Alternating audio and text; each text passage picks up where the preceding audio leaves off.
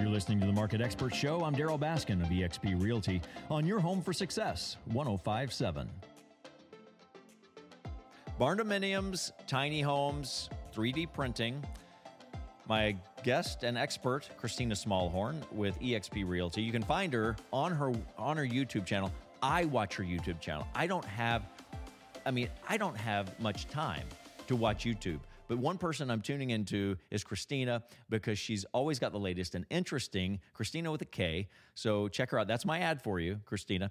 Let's let's talk about uh, affordable housing. You're the queen of affordable housing and barndominiums. Now we have a lot of those here in Oklahoma and they are sometimes difficult to finance. So I would like to get your perspective on not only barndominiums, first of all, define it, but also let's talk about financing.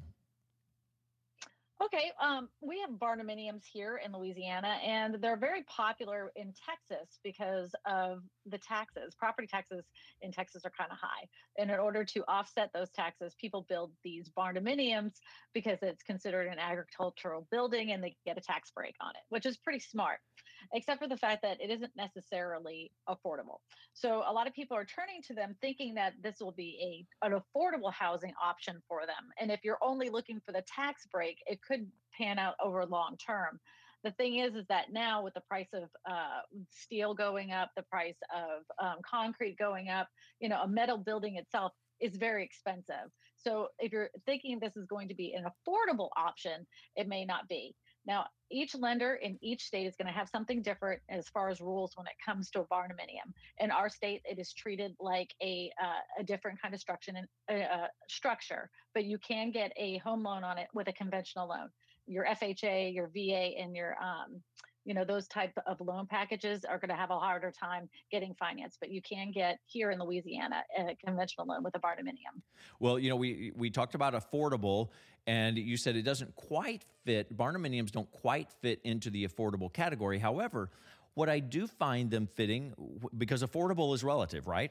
So affordable right. when you're thinking about oh i want to buy 5 acres 10 acres whatever you can afford the land but you can't quite yet afford the kind of house you want. Many people choose to build a barndominium because they can build out the inside of it as a as a living as living quarters. So maybe it's a small version of what they would want in their regular house, and then they still have their shop. They can run their business. So in a sense, it, it does still fit the affordable housing category for people who need or really desire to have land. Would you agree with that? Yes, and I think um, I, I, should preface this in the fact that I sh- should have said people that are using the barndominium as the whole entire structure is the house. Yeah. Not what you're saying, which which which makes a heck of a lot more sense if you're using it in that aspect where you would have it as a shop and a workspace. I'm talking these people are decking out a whole entire barn yeah. as a house. yeah. so we're looking at like 3,000, 4,000 square feet of house and double stories. And then they put in the, all the high upgrades. Once everything's said and done, you're spending way more than you would for a traditional built home. But if you're doing it the way you said, yes, then that would make sense for an affordable housing option. Well, what about tiny homes? Everybody's talking about tiny homes. I would love to live in a tiny home when it's when it's cleaning day around my house. my husband wants one for um because he has all girls in the house and he always says you know i just like to have my own space of my own. I don't blame him. I don't blame him. But um a tiny home is a fantastic home but there's two kinds of tiny homes that people when you look at there's the tiny kind of tiny homes that have wheels on them and then there's the tiny homes you can have that are attached to a piece of land. Now, when you have a tiny home, many cases you cannot get traditional financing on them. They would be considered a, um, most people just pay for them out of pocket because it's a, a, less expensive type of home, but you might have a problem getting insurance. Now, if you have a tiny home that has wheels on it where you can move it on and off the property, that would be something you could use as an RV type of insurance because it is what they call a PMRV, which is like a park model. Their intent, though, if you read the uh, the like the what is it the manual on it. Their intent for a tiny home that does have wheels is not for long-term living. So just know that when you purchase one and you will have to get uh, rv insurance on that. Make sure you uh, get the type of insurance that will also cover the uh, contents inside your rv as well So tiny homes really do they, they become popular as far as a, a, point of discussion. And it it comes to the topic of as a realtor, I'm selling all kinds of houses. I'm in the housing business, by the way. If you listen to this show, you know I'm all over the board about what what types of uh, issues affect the way we live. And tiny homes are just another aspect of that. We have um, uh, um, accessory dwelling units ADUs, which can be part, we've talked about those and appraising. If you're having one of those added to your home, tiny tiny homes are an option for grandma's little. We call it at my at my house. My mother, the kid's grandmother, lives in the pool house out back, a tiny little hut. We call it grandma's hut.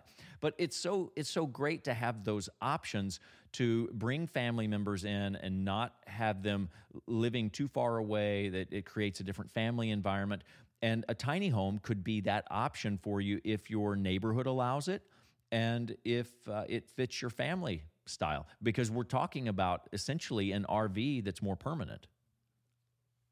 They also call those granny flats. I don't know if you knew that. I have. I, I have heard that. And I, and I think they're more uh, they're more accepted uh, socially as well because they do just look like a traditional home that just happens to be very small. Um, and so I think that over time, I would hope that they would allow for better financing options for these types of tiny homes for people that are just like you know just starting out or people believe it or not one of the biggest group of people that are purchasing these types of tiny homes are retired families people that are retiring that just want something small that they can stay in like you said, like close to their grandkids and everything else. And they're on a limited income because they've now retired and they don't need anything big and they don't want to live in an apartment complex. So I wish they would come up, I'm hoping in the future that they would come up with a plan. Um, a more government-backed loan for you know dwellings that are less than sixty-five thousand dollars. Well, it's all about affordable housing, my friend and fellow EXP Realty agent Kristina Smallhorn.